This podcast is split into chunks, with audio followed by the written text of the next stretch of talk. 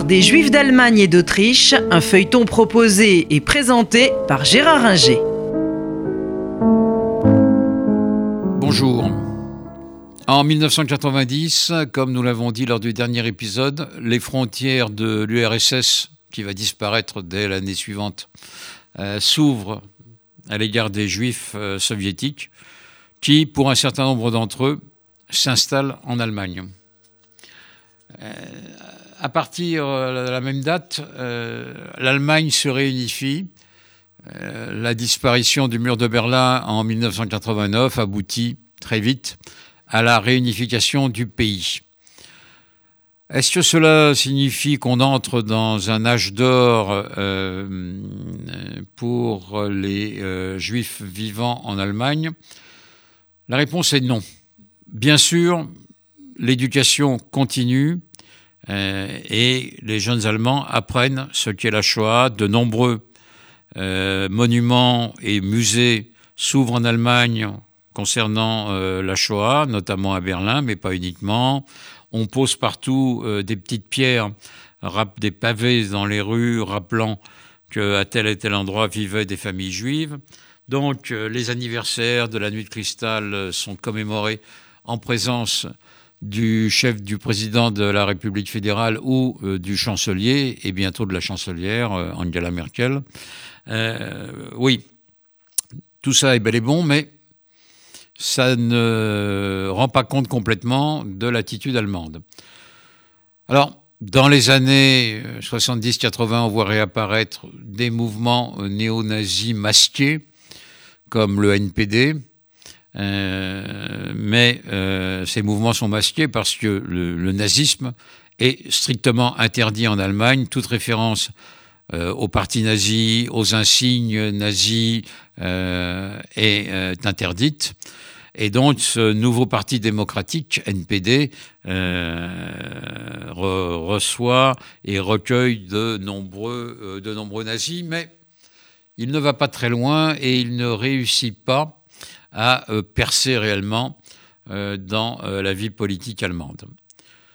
Les choses changent avec la réunification allemande, parce qu'en Allemagne de l'Est, on l'a dit, il n'y a pas eu cet effort d'éducation.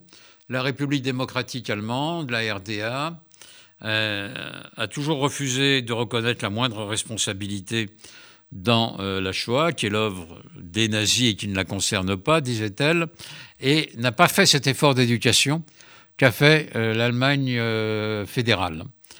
Alors, si on rajoute à ça les difficultés économiques des lenders de l'Est qui rejoignent la République fédérale à partir de 1991, on a une population qui euh, considère que cette nouvelle Allemagne démocratique ne lui apporte pas tout ce dont elle a besoin et qui euh, a tendance à avoir des comportements euh, autoritaires et euh, l'antisémitisme se marque à nouveau en, Allemagne, en Allemagne de l'Est.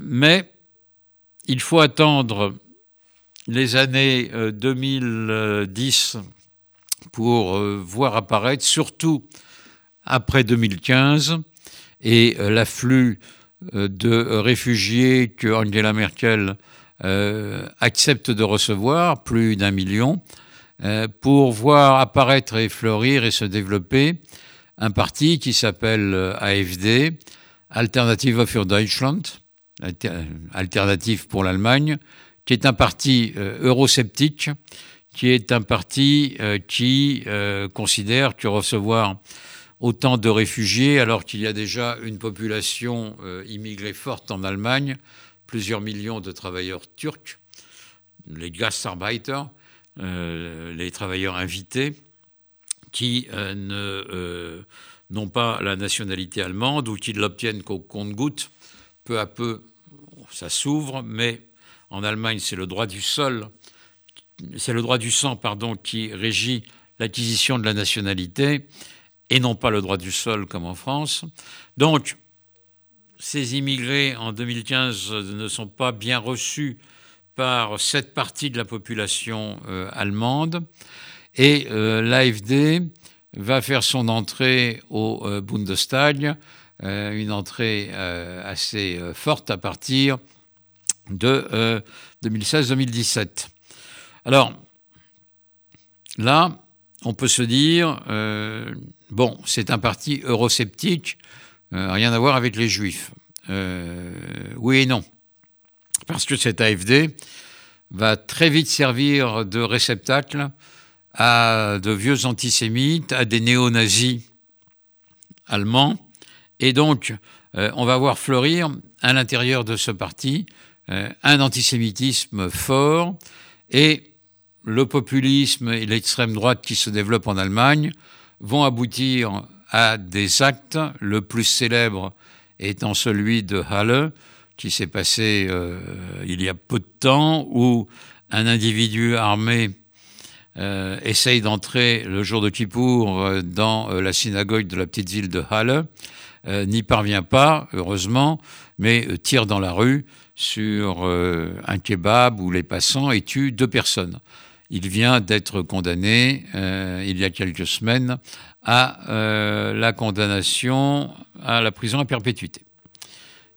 Donc, on peut dire qu'en Allemagne, où vivent maintenant la deuxième ou troisième communauté d'Europe, euh, la France étant la première avec environ 500 000 juifs, l'Angleterre, la Grande-Bretagne étant la seconde avec environ 300 000 juifs, euh, l'Allemagne arrive juste derrière avec 250 à 300 000 juifs. Donc euh, cette population subit comme en France et en Angleterre, sous des aspects différents dans chaque pays, un antisémitisme qui est réel, en Allemagne qui vient de l'extrême droite et qui vient également pour partie de la population euh, d'origine turque.